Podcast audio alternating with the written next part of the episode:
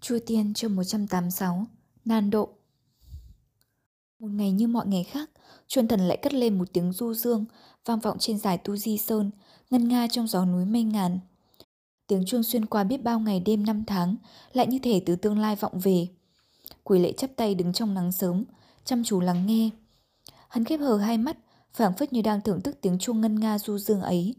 Lúc này, chẳng biết vì sao, quỷ lệ dung mạo mặc dù chẳng có vẻ gì khác trước, nhưng nhìn có cảm giác bỗng hoàn toàn biến đổi. Thần thái khí độ của hắn so với trước đây có thêm vài phần ung dung, mất đi một phần lệ khí. Phải chăng là do Phật Pháp Pháp trận đã phát huy tác dụng?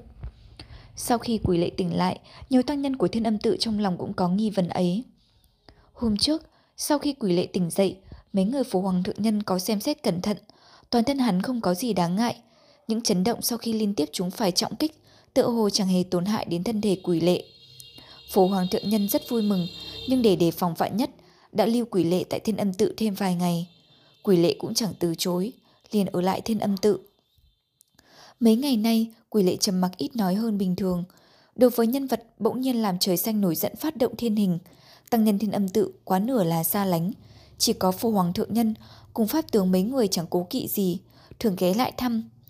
Nhưng quỷ lệ tự hồ chẳng chú ý đến việc bên ngoài, không bước khỏi phòng mỗi ngày, chỉ vào tiếng chuông thần ngân nga, hắn mới ra vườn lặng lẽ lắng nghe.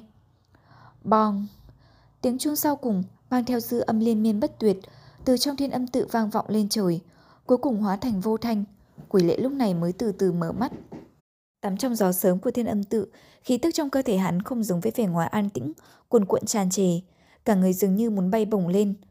Tăng nhân thiên âm tự chẳng thể biết, nhưng riêng quỷ lệ đã minh bạch trong lòng. Trên bề mặt vô tự ngọc bích, không ngờ bỗng lại xuất hiện kinh điển trong truyền thuyết ma giáo. Thiên thư quyển thứ tư, người ngoài có thể không biết, nhưng hắn là người duy nhất trên thế gian, tu hành xong ba quyển trước của thiên thư. Liếc mắt là nhìn ra, chính là quyển thứ tư mà trên con đường tu đạo, hắn hằng mơ tưởng. Vô số những khó khăn tưởng chừng không thể bẻ gãy, nhưng vướng mắc tự hồ không thể vượt qua trong lúc tu hành ngày trước. Phút giây này, hắn đều nắm chặt trong lòng bàn tay, mở ra trước mắt hắn, dường như đã là một con đường lớn thanh thang, phẳng phiu vô hạn. Thậm chí trong lòng hắn cũng có cảm giác là cứ theo con đường này mà đi, bản thân sẽ vô cùng thuận lợi và hắn hoàn toàn có thể nhìn đến cảnh giới mà trước đây chẳng bao giờ dám mơ tới. Đối với những sầu muộn chất chứa trong lòng, vào lúc này hắn cũng đã có cảm giác siêu thoát, tự như đạt đến một cảnh giới mới, từ đó nhìn lại sự việc đã qua. Chỉ không biết vì sao, vào lúc cực kỳ tốt đẹp như vậy, trong lòng hắn lại có một chút cảm giác hụt hẫng, nhưng chẳng biết hình dung như thế nào. Ý nghĩ thoát ẩn thoát hiện, hơi hơi bất an ấy vẫn dai dẳng trong tâm trí hắn. Quỷ lệ đứng im một lúc lâu, chẳng ai biết hắn nghĩ gì, cũng chẳng ai đến gần làm phiền hắn. Hắn đột nhiên quay phát người, lần đầu tiên trong mấy ngày nay rời khỏi khoảng vườn nhỏ này. Rời khỏi khu vườn, hắn chẳng hề ngoảnh đầu nhìn lại. Hắn thông thả, bước trên bậc thềm dưới chân.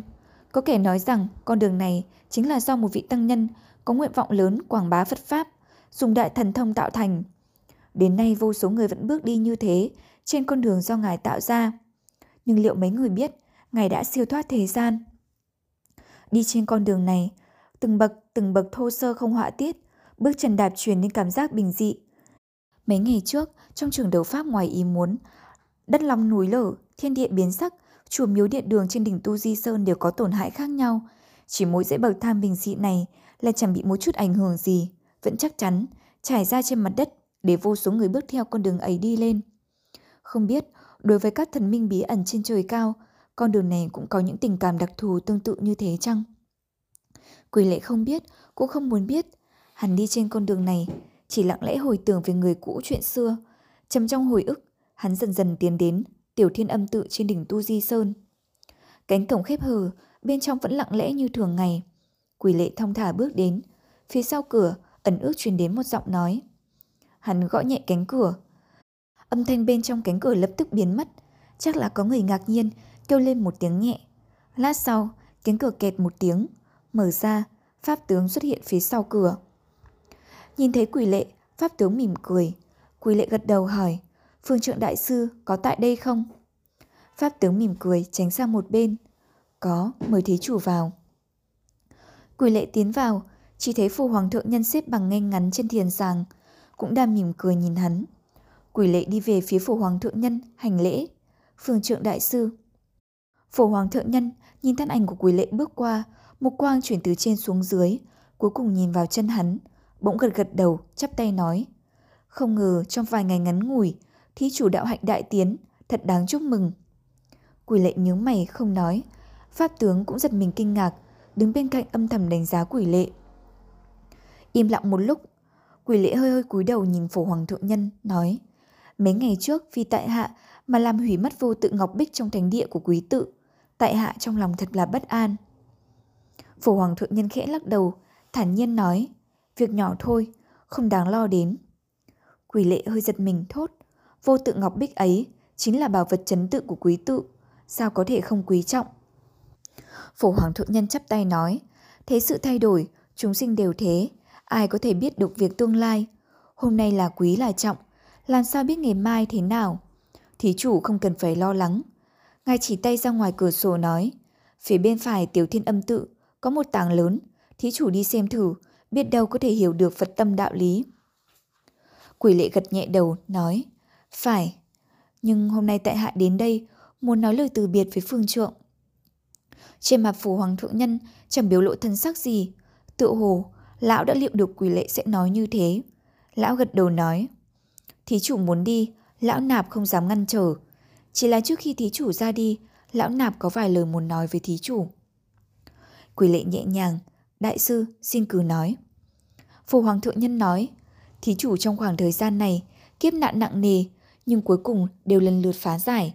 Trải qua mọi sự, lão nạp thấy thí chủ trong lòng tự có sở ngộ, chẳng biết đúng hay không. Quỷ lệ trầm ngâm một lát, gật đầu đáp. Đại sư tuệ nhãn, tại hạ có sống sau kiếp nạn, trong lòng đúng là có cảm xúc. Nhìn lại nửa đời người, thật có nhiều ý nghĩa cảm thán.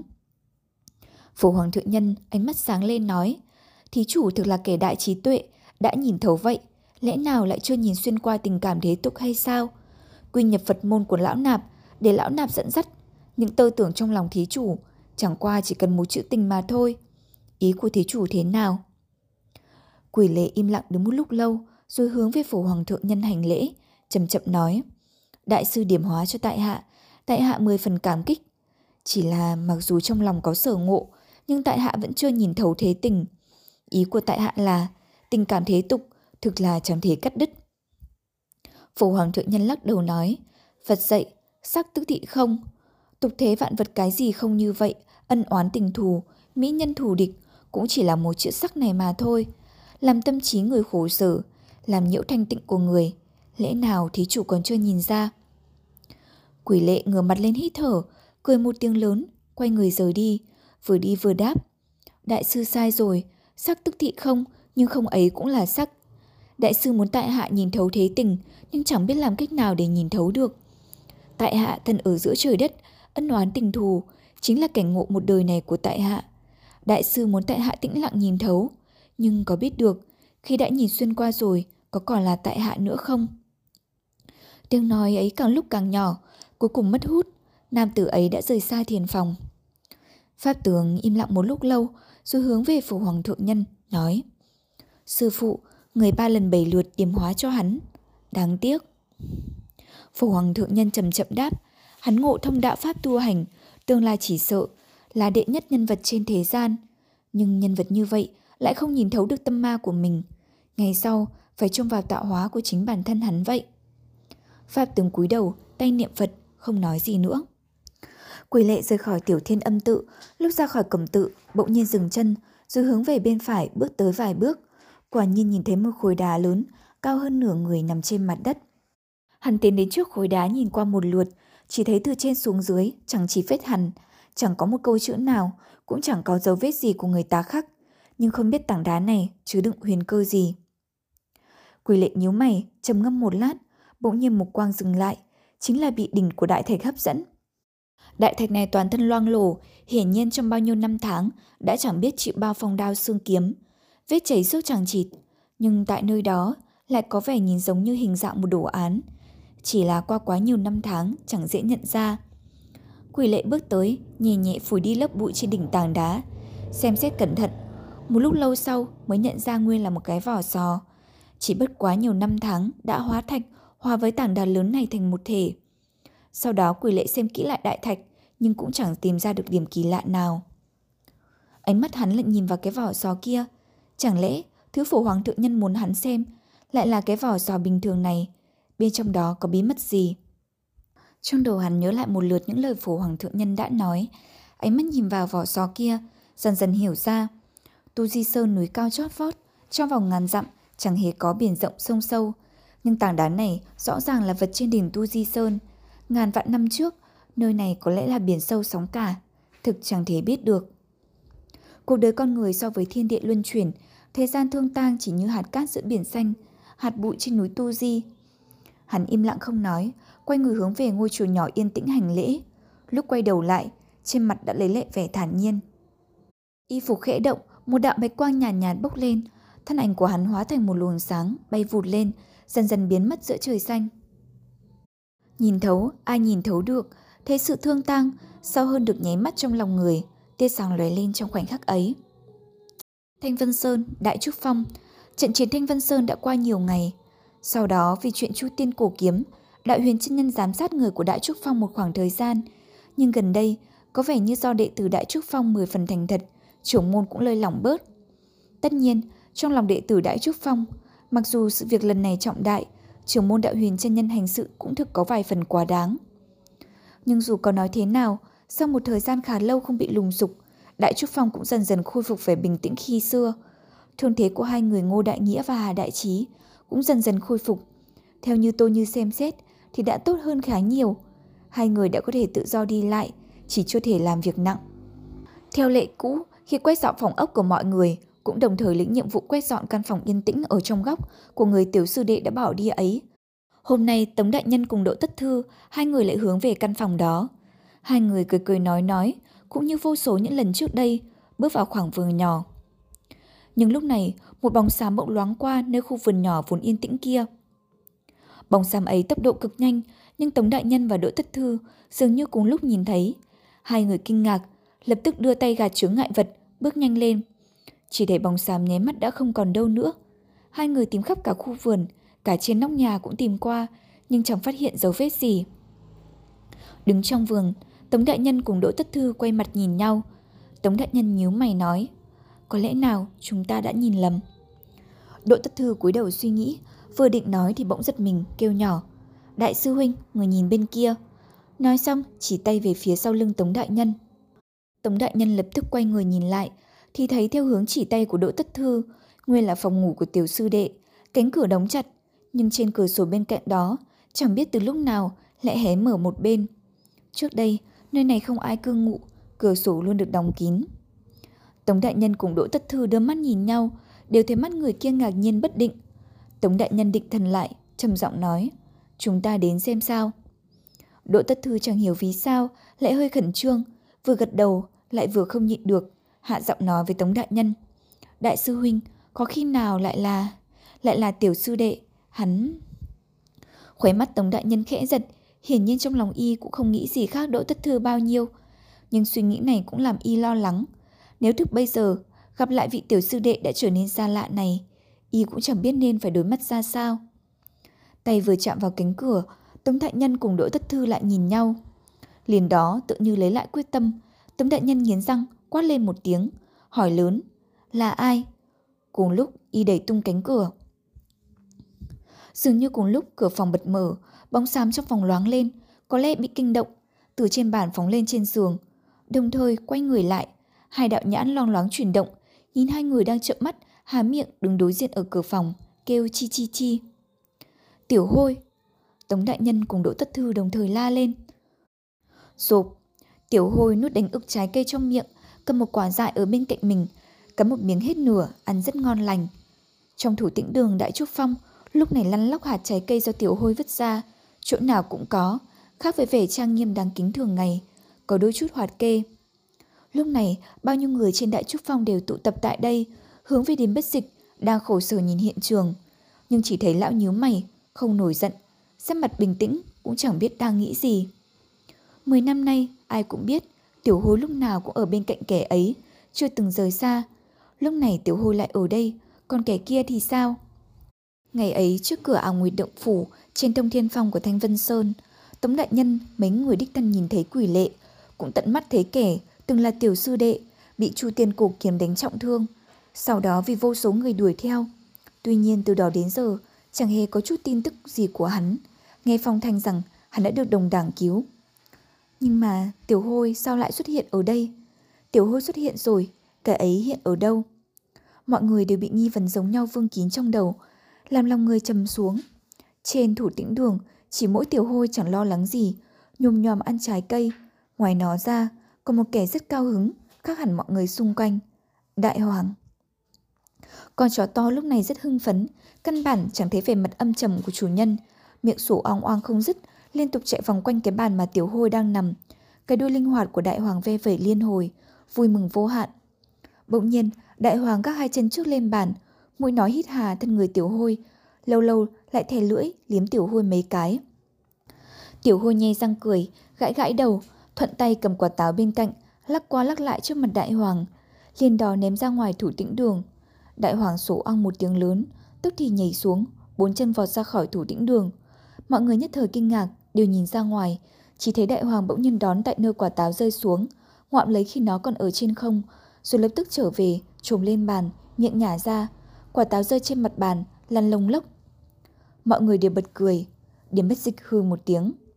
Còn mỗi tiểu hôi cười chi chi chi liên tục, hiển nhiên gặp lại bạn cũ là con chó này, tâm tình thật tốt, đôi khỉ quấn lại, nhảy từ trên bàn xuống bờ vai vạm vỡ của đại hoàng, tay ôm chặt lấy thân của đại hoàng. Đại hoàng sủa oang oang oang không ngừng, ngẩng đầu ưỡn ngực phóng đi, chẳng biết một chó một khỉ lại muốn đi đâu dòng trời nữa. Chu Tiên trong 187 mật lệnh Mới trước mắt đó, con khỉ tiểu hôi đã về Đại Trúc Phong được mấy ngày. Trong đoạn thời gian đó, tựa hồ không ai nhìn không ra. Nó đã xa Đại Trúc Phong gần 10 năm rồi. Đối với một góc cây ngọn cỏ ở đây, con khỉ này vẫn quen thuộc quá. Cả ngày tiểu hôi và đại hoàng nhớ nhác chơi đùa, chạy đông phòng tây. Đại Trúc Phong thường ngày an tĩnh, tựa hồ trong mấy ngày nay, không ngờ lại náo nhiệt lên tới mấy phần. Tiếng chó sủa cùng tiếng khỉ rít thè thế, đùa bỡn chơi bời, lất phất trên Đại Trúc Phong, làm tăng mấy phần sinh khí. Sáng sớm, chúng đệ tử Đại Trúc Phong từ trong phòng ngủ nối đuôi nhau đi ra, nhìn thấy một con chó, một khỉ chạy loạn trên mặt đất trống ngoài thủ tĩnh đường, không khỏi để lộ nụ cười mỉm. Hà Đại Trí cười cười quay đầu nhìn chúng nhân.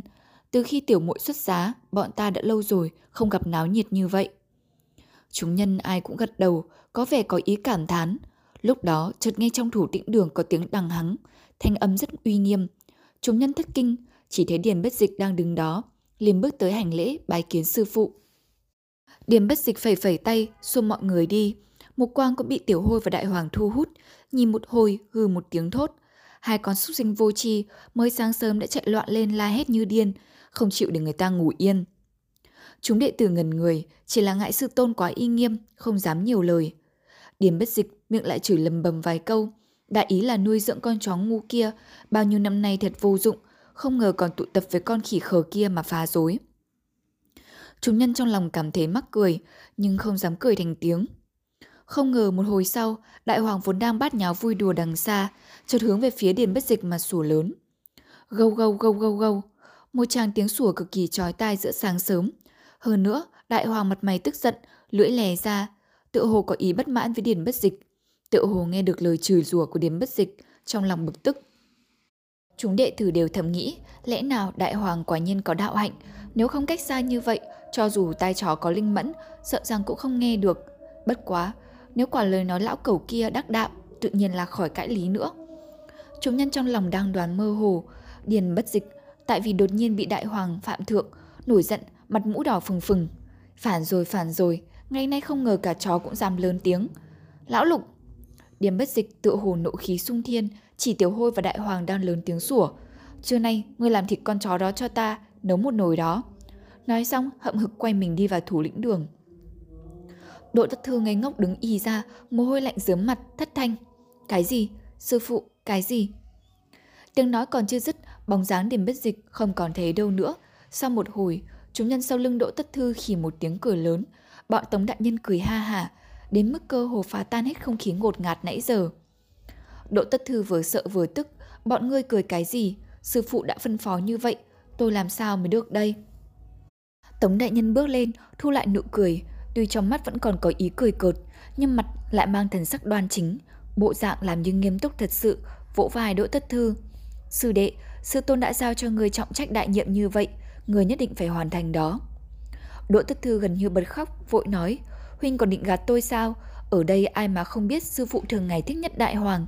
Đừng nói gì làm thịt nó, bọn ta cũng có làm rớt một cọng lông của nó, thì sư phụ cũng không nhìn bọn ta.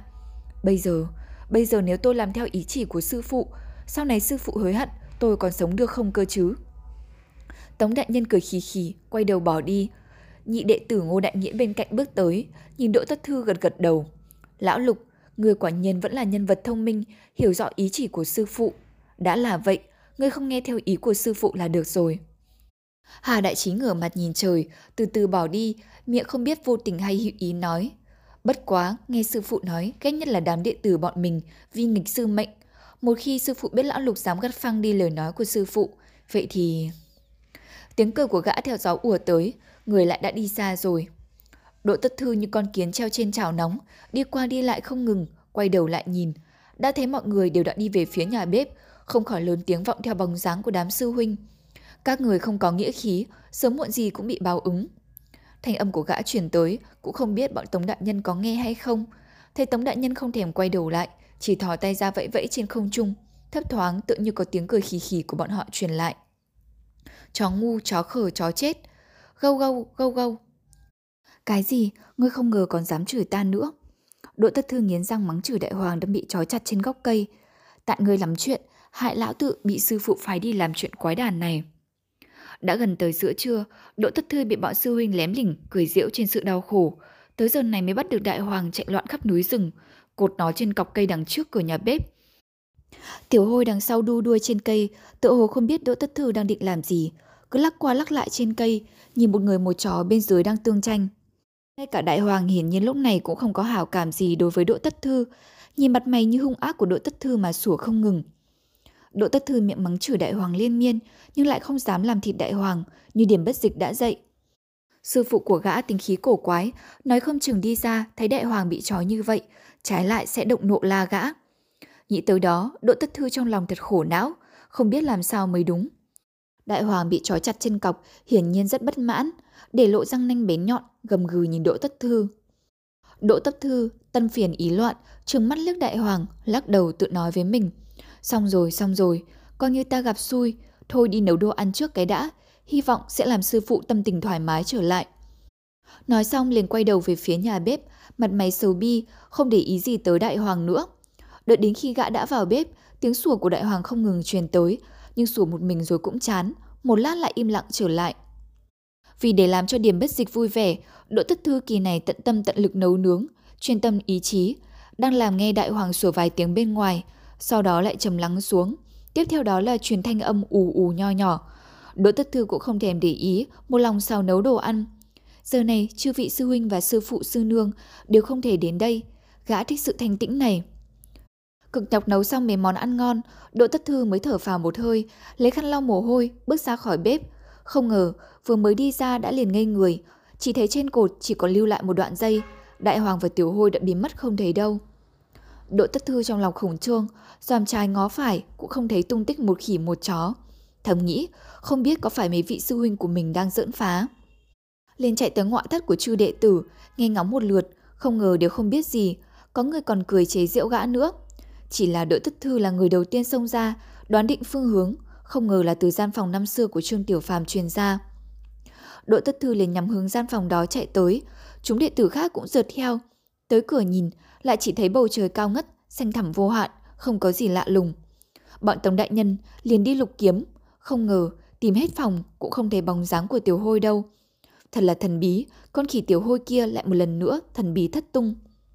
Không biết sao, trong tiếng sủa của đại hoàng, mọi người như mất mát gì đó. Giữa ngọ, Đỗ Tất Thư tâm tình dầu dĩ, đến bữa ăn trưa, xuất hiện trước mặt chúng đệ tử lại chỉ có một mình Tô Như. Chúng nhân cảm thấy kỳ quái, Đỗ Tất Thư lại vừa mừng vừa sợ, nhưng trên gương mặt lại vẫn làm ra vẻ quan tâm hỏi. Sư nương, sư phụ sao không đến? Tô Như không nhìn gã, cũng không để ý gì tới gã, chỉ hờ hững quay đầu nhìn về phía thủ đỉnh đường. Trên mặt phiếm lộ ra một thứ thần sắc kỳ dị. Qua một hồi sau mới nói, sư phụ của ngươi đang buồn, tâm tình không thoải mái, hôm nay không muốn ăn cơm. Ngây người, nhưng nhìn sắc mặt của Tô Như lại cũng không dám hỏi nữa. Trên đại trúc phong, tự hồ lại khôi phục sự bình tĩnh hàng ngày. Trừ tiếng đại hoàng nhìn trời sủa gâu gâu ra, tự hồ không có gì xảy ra. Một bóng người từ nơi sâu thẳm trong thanh vân sơn mạch bay hạ xuống, vừa khinh linh vừa phiêu diêu thần bí, như tinh quái trong truyền thuyết vậy. Chỉ là thân ảnh đó, lướt đến chân thanh vân sơn, đột nhiên thân hình dừng lại, tốc độ thần tốc giữa không trung phát ra một âm thanh ù ù nhẹ nhẹ. Dừng hẳn lại, hạ chân xuống cây cối cỏ hoa, vù một tiếng bị gió thổi dạp tới trước. Không ngờ chính là quỷ lệ. Không ai biết quỷ lệ vừa từ chỗ nào trong thanh vân sơn đi ra, nhưng trên vai hắn lại một lần nữa chính là tiểu hôi, cách biệt trùng phùng với chủ nhân. Tiểu hôi hiển nhiên rất vui mừng, đuôi dài cong cớn, cho đuôi cuộn trên tay quỷ lệ một vòng. Đặc biệt, không biết từ lúc nào, cái bao rượu lại treo trên mình tiểu hôi. Hương rượu thơm phức tỏa ra bốn bề, càng làm cho tiểu hôi hoan hỉ. Cứ thích thú, ôm lấy cái bao rượu không chịu buông, lâu lâu lại mở nút tu một ngụm lớn, mặt mày thỏa mãn. Bất quá quỷ lệ hiển nhiên không có cùng bộ dạng như tiểu hôi, hiện giờ sắc mặt hắn hở hững, nhãn thần quét bốn phía, chỉ thấy rừng rậm âm trầm xung quanh, một màn tĩnh mịch, đằng xa thấp thoáng truyền lại tiếng chim hót. Quỷ lệ chợt cười lạnh một tiếng, hững hờ thốt, ra đi. Không ai hồi đáp, quỷ lệ cũng không nói nữa, chỉ chậm chậm xoay người đứng nhìn một nơi lặng lẽ.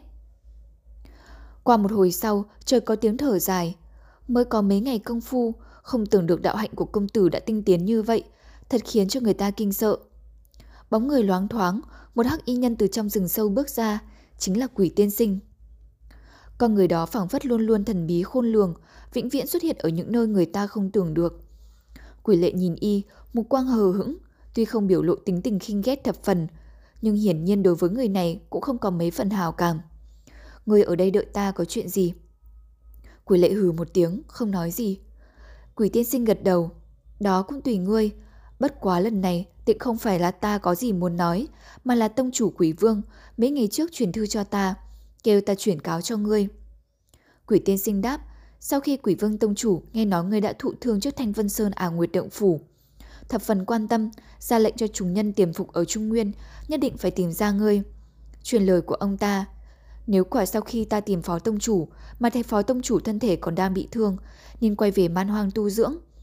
Nếu may sao phó tông chủ không bị gì, còn có một chuyện phiền phó tông chủ làm. Quỷ lệ trầm mặc một hồi. Ngươi nói đi. Quỷ tiên sinh cười nhạt một tiếng đằng sau tấm khăn đen che mặt, tiếng cười trầm trầm. Quỷ vương tông chủ dĩ nhiên đã biết thú thần lần này đã bại thái đòa vong trong thanh vân đại chiến. Y ngày trước chu sát vô số giáo chúng của thánh giáo bọn ta, là mối thù không đợi trời chung với thánh giáo ta. Trước mắt là cơ hội khó kiếm để truy sát Y. Lần này chạy trốn nhất định là trốn về miền Nam Cương mà Y quen thuộc. Hơn nữa, trong giáo hội chỉ có phó tông chủ là thành thục đất Nam Cương. Vì vậy hy vọng cho thành giáo ta. Quỷ lệ mặc nhiên một hồi, gật đầu. Được, ta đi. Quỷ tiên sinh gật đầu nhẹ nhẹ, nhưng lúc này lại đột nhiên tiến tới mấy bước. Đến trước quỷ lệ, hạ giọng. Nhưng chuyến đi lần này, tông chủ đặc biệt dặn ta nhất định phải truyền cáo cho ngươi biết. Truy sát thú thần, cốt nhiên là khẩn yếu. Nhưng chuyện khẩn yếu nhất lại còn một chuyện khác. Quỷ lệ ngây người, chuyện gì? Quỷ tiên sinh mục quang lấp loáng, hạ thấp giọng. Tông chủ dặn dò, bên cạnh thú thần có ác thú thao thiết. Vô luận làm sao, cho dù thú thần có trốn thoát cũng được, nhưng ác thú thao thiết đó lại nhất định phải bắt sống, mang về man hoan. Chuyện này quan hệ cực lớn, phó tông chủ phải ghi nhớ, ghi nhớ. Quỷ lệ nhíu mày, nhìn sâu vào mắt quỷ tiên sinh.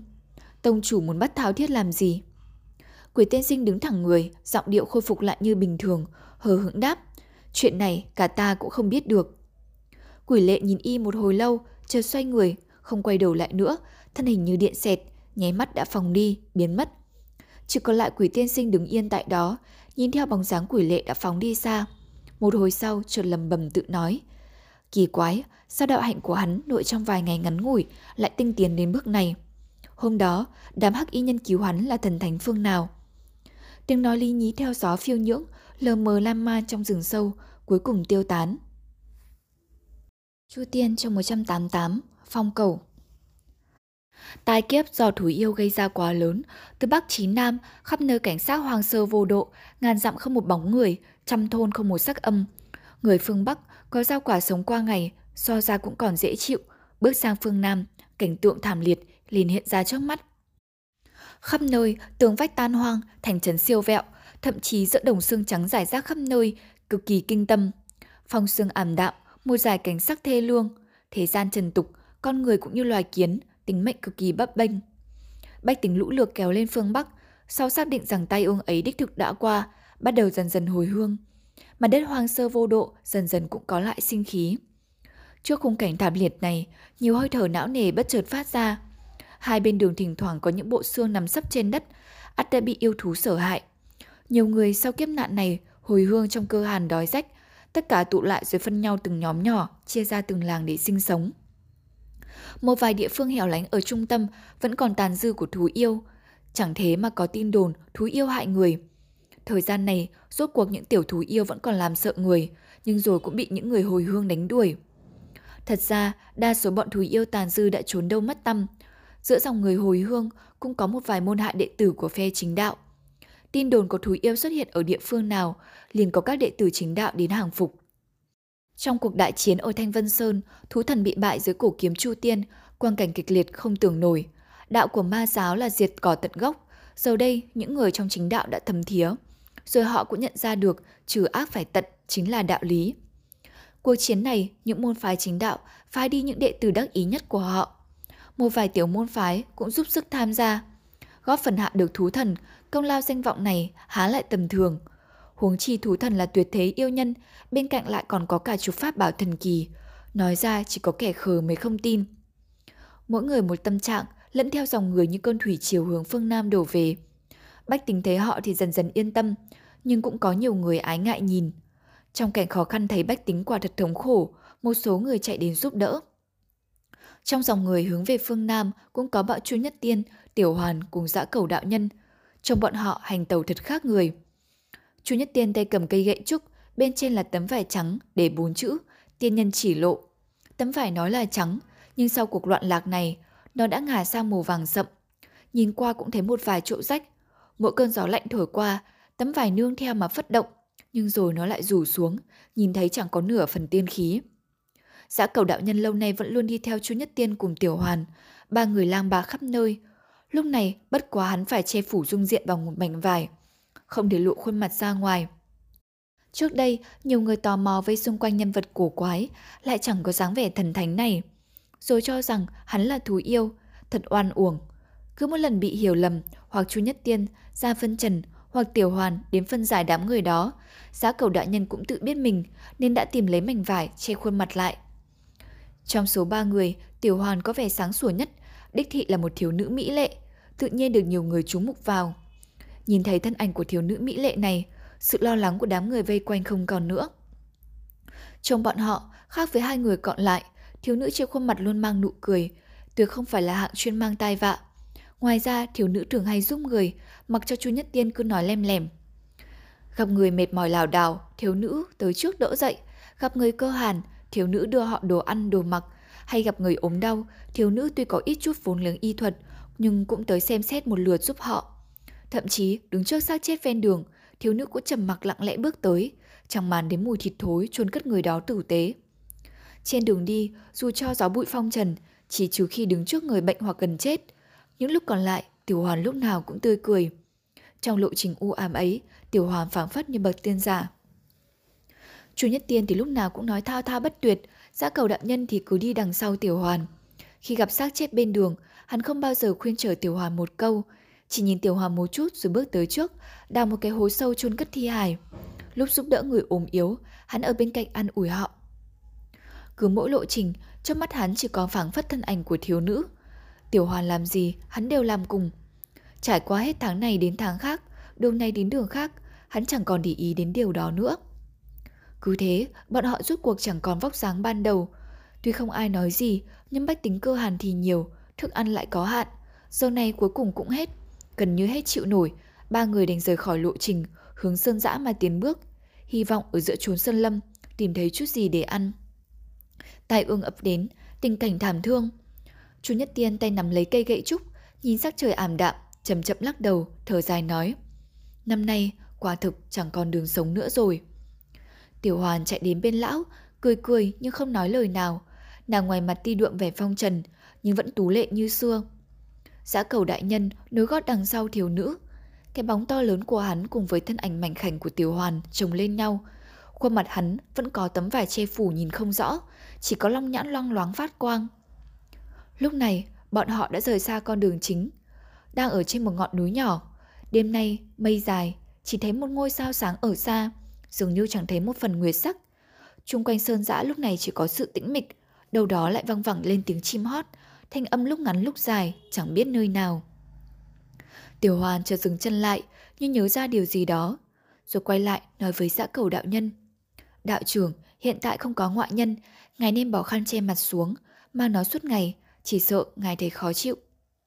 Trong đêm tối, đôi mắt dã cầu đạo nhân loáng lên một tia sáng, từ từ bỏ khăn che mặt, để lộ khuôn mặt dài cổ quái, hạ giọng nói. Kỳ thực chẳng có gì, chẳng qua, không biết cô bận rộn suốt ngày, giờ đã mệt chưa? Chu Nhất Tiên đột nhiên đứng lại, nhìn xung quanh, thấy bên cạnh mình có một khúc cây khô, liền chạy nhanh đến ngồi ở lên trên. Hơi chút bực mình, nhìn Tiểu Hoàn nói. Phải, cô bận rộn, cô Tì bi, cô đem thức ăn ra ra đưa cho người ngoài, báo hại ra ra cô phải chịu đói. Tiểu Hoàn má hơi đỏ lên, chạy lại sau lưng Chu Nhất Tiên, hai tay đấm nhẹ lên vai lão nói. Ra ra, bọn cháu cũng hiểu, nhưng nhìn thấy những người đó không có gì ăn, không bước đi nổi, chỉ sợ là sắp táng mệnh rồi.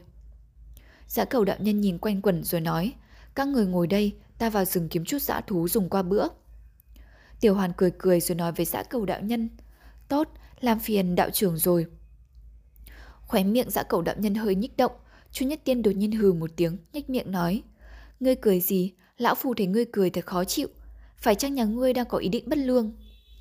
Giã cầu đạo nhân giật nảy mình, liền vội thu lại nụ cười, nhìn thử tiểu hoàn có để ý đến mình không. Đoạn quay sang Chu Nhất Tiên, nhãn thần lập tức ánh lên một chút nộ khí, rồi chẳng lý gì đến Chu Nhất Tiên nữa, nói với tiểu hoàn một câu. Bọn cô nhớ đợi ta quay về, vừa dứt lời đã bước thẳng vào rừng. Chu Nhất Tiên chửi tực hai câu, tiểu hoàn ở ngay đằng sau giận nói. Ra ra, xã cầu đạo trưởng theo chúng ta đã lâu rồi. Ông ấy chỉ có gương mặt hơi khác người một chút, lại còn trên đường đã nhiều lần giúp đỡ chúng ta. Vậy mà gia gia cứ nói y là người xấu. Chu Nhất Tiên hừ một tiếng nói, cháu biết thế nào là người tốt, xấu, y cứ bám theo chúng ta, chẳng qua là... gia gia. Tiểu Hoàn kêu lên một tiếng cắt ngang câu nói của Chu Nhất Tiên. Chu Nhất Tiên ấp úng một hồi, chẳng nói gì nữa. Giữa rừng bỗng phát ra một tràng âm thanh kỳ quái. Một lát sau có tiếng cước bộ truyền lại. Giã cầu đạo nhân lộ vẻ vui mừng đang cầm về một con giã điểu. Vài ngày trước, bọn thủy yêu thảm sát vô độ, vạn vật sinh linh đồ thán, cùng nhau trốn khỏi vùng sơn giã, Chim chóc lại càng hiếm hơn nữa. Hôm nay chắc giã cầu đạo nhân vận khí tốt mới chụp được con chim ấy. giã cầu đạo nhân hứng lên vọt thẳng về chỗ cũ, nói lớn. Các ngươi xem, ta đã bắt được rồi. Đột nhiên thanh âm dừng lại. Nguyên là tại chỗ cũ, không một bóng người. Chu Nhất Tiên cùng Tiểu Hoàn chẳng có chút tung ảnh. Soạt, dã điểu rớt khỏi tay dã cầu đạo nhân. Đêm khuya giá lạnh, nhưng ý nghĩ lạnh lẽo thấm dần vào cốt tủy, thân mình dã cầu đại nhân hơi chút run rẩy. Hắn chạy lên phía trước, trên mặt đất có nhiều rễ cây khô, thậm chí còn có dấu tích của Chu Nhất Tiên để lại trên đó. Họ đi rồi, đi rồi. Dã cầu đạo nhân đầu óc hỗn loạn, thần tình trên mặt biến chuyển liên tục, dáng vẻ cực kỳ bi thương. Dã cầu lúc này ngây ra như khúc gỗ, sau đó đột nhiên cơ thể hắn rung động. Một quang phát ra, ngước mắt nhìn vào đằng sau đống cây khô, thấy có vài dấu chân lẫn lộn. Nhưng bên cạnh những dấu chân ấy, có một dấu chân cực lớn, trước có ba móng, tuyệt không phải là của con người. Xã cầu đạo nhân sắc diện đại biến, lúc đầu có vẻ vui mừng, lập tức chuyển sang lo lắng. Ngay lúc đó, ở xa truyền lại một tiếng hú dài, thanh âm giống như loài lăng sói hú dưới trăng. Dạ cầu đạo nhân bất giác lùi về sau một bước, rồi lập tức trên gương mặt hắn lộ vẻ phấn khích, hú lên một tiếng hướng vào rừng sâu vọt tới. Hình dạng hắn bây giờ phảng phất như một con chó điên. Đích thực là một con chó điên. Lúc này dạ cầu đạo nhân đã tiến vào rừng sâu, phía trên là bầu trời đen kịt, bỗng nhiên từ phương bắc xuất hiện một đạo bạch quang, xẹt một đường phá không mà đi. Hình như chẳng có tí gì muốn dừng lại. Đạo bạch quang cứ nhắm thẳng phía nam mà bay tới, phảng phất như một lưu linh. Qua một lúc, đợi đến khi đạo bạch quang hoàn toàn mất dạng, trên không chẳng biết từ đâu xuất hiện một đạo hắc ảnh. Y vận trang phục đen, đưa mắt nhìn theo, thở gần, rồi từ từ hạ xuống giữa rừng, tự nói một mình. Y đạo hạnh tăng tiến, quả thực khó đối phó. Đang nghỉ, đột nhiên Y cảm thấy điều gì đó, quay đầu hướng vào rừng sâu, chỉ nghe đâu đó trong rừng lại vẳng lên những âm thanh của một cuộc đấu. Hắc y nhân do dự một lát, quay đầu nhìn theo hướng của đạo bạch quang, rồi lắc đầu thở dài. Cơ thể y lắc một cái, đôi mắt như quỷ mị, hướng thẳng theo hướng dã cầu đạo nhân vừa đi tiến vào. Dã cầu đạo nhân tay cầm pháp bảo, sắc diện khẩn trương, chưa đầy một khắc, đầu vai hắn đã nhuộm thành màu đỏ thắm, tựa hồ như bị thương. Ngay phía trước hắn là hai yêu thú cực lớn, đầu hổ mình sư tử, chân lại giống chân người. Dã cầu đạo nhân ở phía trước, nhìn chăm chăm vào chúng, không dám ra tay. Chu Nhất Tiên cùng Tiểu Hoàn lúc này đang ở đằng sau hai con thú yêu, trong rừng sâu, tựa hồ như nơi đây là nhà của bọn chúng. Ở đây ngoài cảnh khô còi đá, lại có mùi thịt sống đập vào mũi. Trong bóng tối chẳng nhìn rõ, chỉ thấy xung quanh quả thực toàn là thi hài. Ngoài Chu Nhất Tiên cùng Tiểu Hoàn, xung quanh còn có 7-8 người đang hôn mê bất tỉnh, cơ thể gầy như que củi, trông hết sức kinh khủng. Không biết hai thủ yêu đã bắt được những người này ở đâu, chỉ thấy tội ác của chúng quả thật tàn khốc. Đối mặt với chúng, dã cầu đạo nhân hơi thở gấp rút, ngưng thần giới bị. Vừa rồi, lúc mới đến, hắn thấy Chu Nhất Tiên cùng Tiểu Hoàn quả nhiên tại đây, liền kêu to một tiếng, xông vào hai thú yêu tập kích. Giao thủ vừa dứt, hai con thú yêu chẳng phải tầm thường, sức mạnh vô cùng, đầu vai dã cầu đạo nhân bị rách một mảng. Tuy nhiên, dã cầu đạo nhân là người tu đạo, lại chẳng phải hạng thường. Hơi chút hoảng loạn, hắn xuất pháp bảo làm bị thương một con thú yêu. Lúc này, trước đùi thú yêu máu tươi thấm ra, hiển nhiên chẳng hay ho tí nào. Hai con thú yêu bỗng tỏ vẻ hung lệ phi thường, nhìn vào máu tươi chẳng những không lùi mà lại còn đưa mắt nhìn chòng chọc vào dã cầu đạo nhân. Lúc này, nhất thời chúng còn cố kỵ pháp bảo trong tay của dã cầu đạo nhân, nên chưa dám ra tay, chỉ ham he đe dọa. Giá cầu đạo nhân ngước mắt nhìn, trong lòng thầm kêu khổ. Lần giao thủ trước, hắn biết rằng chỉ với một thú yêu, muốn thắng đã khó. Huống hồ lần này còn có tới hai con, hắn cầm chắc cái chết. Hắn thử đủ khả năng quay đầu trốn thoát, nhưng biết thế nào, mục quang hẳn cứ nhìn vào sau thú yêu, nhân tình đầy vẻ lo lắng, nhất thời chẳng muốn bỏ chạy tìm lấy đường sống. Thú yêu gầm ghè hưng rũ, không nhẫn nại được nữa, bay tới, hai đã hắc ảnh trong đêm tối tỏa ra tinh phong. Tiểu Hoàn bỗng kêu lên một tiếng đầy hoảng sợ. Giã cầu đạm nhân cổ họng khô gian, hai chân run run, cơ thể theo bản năng rụt lại. Thế rồi, thân mình hắn nhấc lên, hung lệ hướng vào thú yêu, phảng phất như một con chó điên. Kết quả chỉ trong khoảnh khắc, hai con thú yêu với bốn chảo tựa, như cùng một lúc quắp lấy thân thể dã cầu đạo nhân. Đồng thời, pháp bảo của dã cầu đạo nhân đã cắm sâu vào lồng ngực của một con thú yêu rồi. Thú yêu cùng với dã cầu đại nhân cùng lúc phát ra âm thanh thảm thiết. Trước biến cố ấy, Tiểu Hoàn chỉ biết kêu lên một tiếng rồi khóc to. Máu tươi tung tóe, dã cầu đạo nhân chỉ còn biết cơ thể như xé ra làm hai. Trong cơn hoảng loạn, hắn chỉ còn thấy trên thân có bốn vết rạch lớn, máu tươi như suối vọt ra từ đó. Phía trước thú yêu giống to lên một tiếng, đôi chân mềm nhũn ngã ra mặt đất. Thú yêu la thét thảm thiết, định tiếp tục truy sát dã cầu đạo nhân, nhưng thấy đồng bọn bên cạnh bị trọng thương sắp chết, chẳng thiết gì nữa. Đỡ đồng bọn dậy, chỉ thấy trên ngực có một lỗ thủng đâm sâu vào tâm tạng. Sau cuộc chiến một mắt một còn, chắc là sắp chết đến nơi. À à à, một âm thanh vang lên, dã cầu đạo nhân trung quy chẳng còn cầm cự được nữa, khuỵu xuống mặt đất, khắp người thấm đẫm máu tươi, hơi thở nặng nề, gương mặt tái nhợt. Bỗng thú yêu còn lại phát ra một âm thanh kinh động, chứng kiến đồng bạn chết, thú yêu ấy dường như phát cuồng, ngước lên trời rồng lớn, răng nanh nhuốm máu, đoạn quay người lại. Nhìn thấy dã cầu đạo nhân gần chết, thủ trào hạ xuống. Đột nhiên, dưới mặt đất xuất hiện một bông hoa, hào quang loáng qua, một vài phù chỉ bay đến. Dã cầu đạo nhân bỗng nhiên biến mất, thú yêu đánh vào hư không. Thú yêu nhất thời kinh hãi, còn đang ngạc nhiên. Bỗng nghe ai ra một tiếng, dã cầu đạo nhân từ trên không rơi trúng người chu nhất tiên. Trên tay lão còn đang cầm một lá bùa. Lẽ tự nhiên nhất là chu nhất tiên đã thi triển chân pháp tổ truyền của lão. Vừa rồi ông cháu lão bị yêu thú bắt đi, biến cố bất ngờ, hai người dễ dàng bị chế trụ. Dưới cái miệng đầy máu của thú yêu, cả hai chẳng có cơ hội phản ứng. Vừa rồi, may mà có xã cầu đạo nhân đến tương cứu kịp thời. Sau đợt giao thủ đầu tiên, cứ tưởng là hắn sẽ đào thoát. Chẳng ngờ dã cầu đạo nhân không để ý đến cái chết. Có đủ thời gian, Chu Nhất Tiên liền thi triển chân pháp cứu người. Pháp thuật mà lão thi triển tên là Tam Cước Miêu, một loại dị thuật trong đạo gia ngũ quỷ bàn ra, đưa dã cầu đạo nhân rời khỏi chỗ đó. Nhưng pháp thuật chỉ có một nửa, chẳng biết nhầm lỗi nào mà kết quả cả hai người bỗng từ trên không rớt xuống, nhất thời muôn phần thống khổ. May mà lúc rơi xuống, giã cầu đạo nhân ở phía trên Chu Nhất Tiên, lực đạo giảm xuống mấy phần, nếu không đã chẳng còn tính mệnh rồi. Bất quá lúc này, bọn họ chẳng còn nghĩ gì nữa, thú yêu đã phát hiện rồi, đại nộ vô cùng, đạp người bay đến. Chú Nhất tiền và dã cầu đạo nhân hai mắt hoa lên. Dã cầu đạo nhân định thần lại được, nhưng thân mang trọng thương, biết rằng không thể tránh kịp. Không còn cách nào, chỉ đành thúc thủ chờ chết. Trên gương mặt hơi có chút buồn bã thất trí. Quay đầu lại, tựa hồ như muốn tìm điều gì đó. Bỗng bất ngờ một đạo bay quang bay tới, một thân ảnh hiên ngang đứng trước mặt dã cầu đạo nhân và chu nhất tiên, chỉ nghe người đó hô to, ra ra, đạo trưởng. Thú yêu đưa vuốt chảo nhọn hoắt hạ xuống, tiểu hoàn tuyệt vọng bật khóc. Trong tích tắc, trên đỉnh đầu dã cầu đạo nhân xuất hiện một luồng nhiệt huyết, toàn thân hắn sôi sục nhảy vọt tới, đứng phía trước hắn là một thân ảnh cực kỳ mỹ lệ. Oanh, một âm thanh lớn vang lên, hai thân ảnh đụng vào nhau.